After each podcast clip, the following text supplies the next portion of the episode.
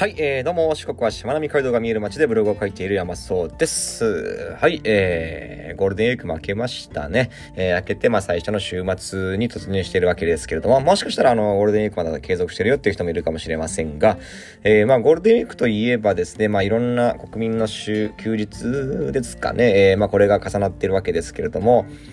えー、まあ、た、この国民の休日にはですね、えー、2種類あるっていうのを知ってたでしょうか？ね、え、これ私もまあ最近知ったんですよ。恥ずかしながらですね。えー、もしかしたらあの知ってる方多いかもしれませんけれども、えー、どんな2種類かっていうとですね、えー、この国民の休日にはですね、えー、のがつく日とそうじゃない日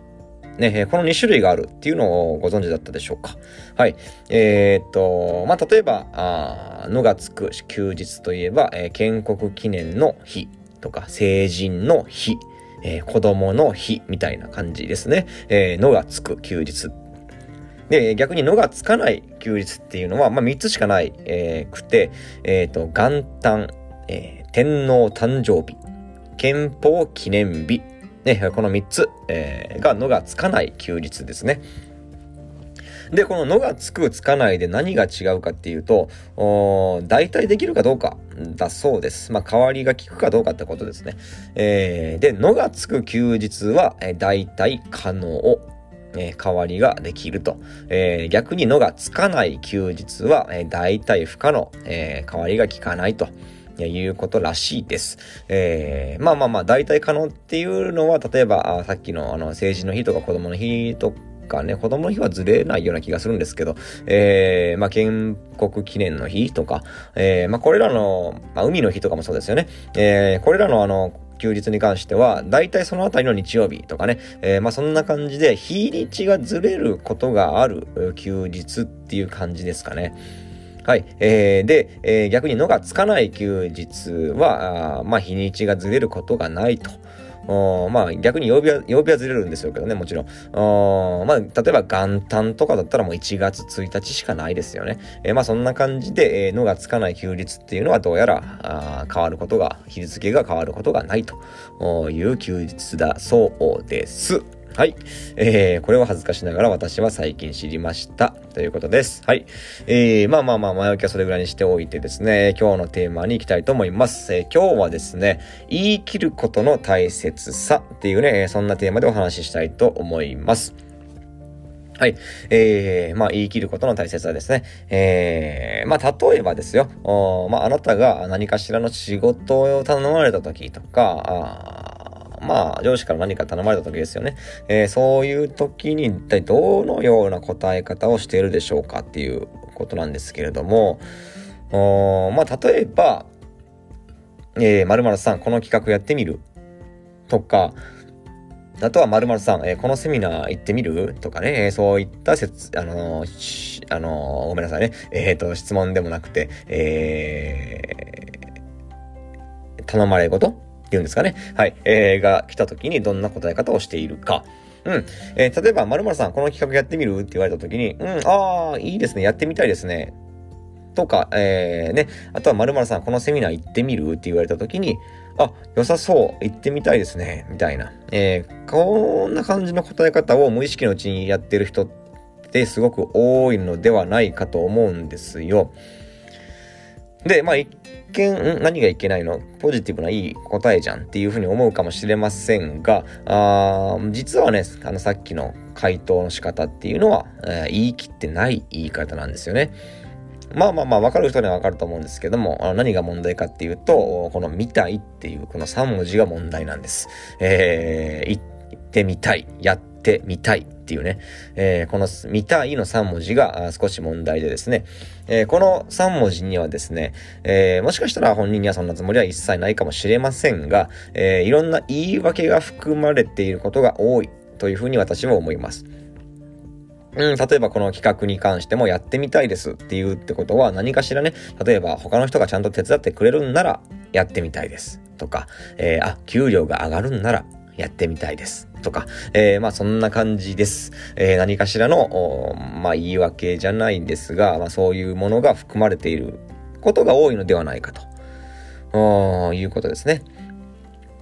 えー、で、この見たいっていうのは、あやっぱりこう自分に逃げ道を用意する言い方だと思うんですよ。まあ、さっきも言いましたが、えー、他の人がちゃんと手伝ってくれるんならやってみたいです。えー、っていうことはですね、えー、もし一人でやらなきゃいけなくなった場合、やめちゃいますよね、多分ね。えー、まあまあまあ、あの、あ、まるさんこの企画やってみる？って言われた時に、心の中で他の人がちゃんと手伝ってくれるんなら、あ、やってみたいです。みたいな、えー、答え方をした時にですね、えー、もちろん、あの、あれですよね。な何人か、あの、サブつけてくれるんですよね。とかって言った、言った時にですね、あなたが、えー、ああ、いや、ごめん、実は、あの、今回の企画一人でやってほしいんだ、みたいなことを言われたら、えー、一人ですか？えー、一人か、ちょっとしんどいな、ちょっとこれきつそうだな、一人でやる自信はないな、あーって思っちゃうと、うん、多分、あのー、いや、ちょっとごめんなさい、やっぱりやめさせてくださいっていう風になると思うんですよ。やってみたいですっていう答え方をした場合はですよ。なんとなく想像つくつきますよね。えー、まあ、給料が上がるんだったら、みたいなことを、意味合いを含んでいた時も、もは、ね、えー、もちろんこれは言わなくてもわかると思いますけれども。はい。えー、まあまあまあ、とかくですね、えー、この、見たいっていう3文字には、あ言い訳、逃げ道、えー、これらが含まれていることが多い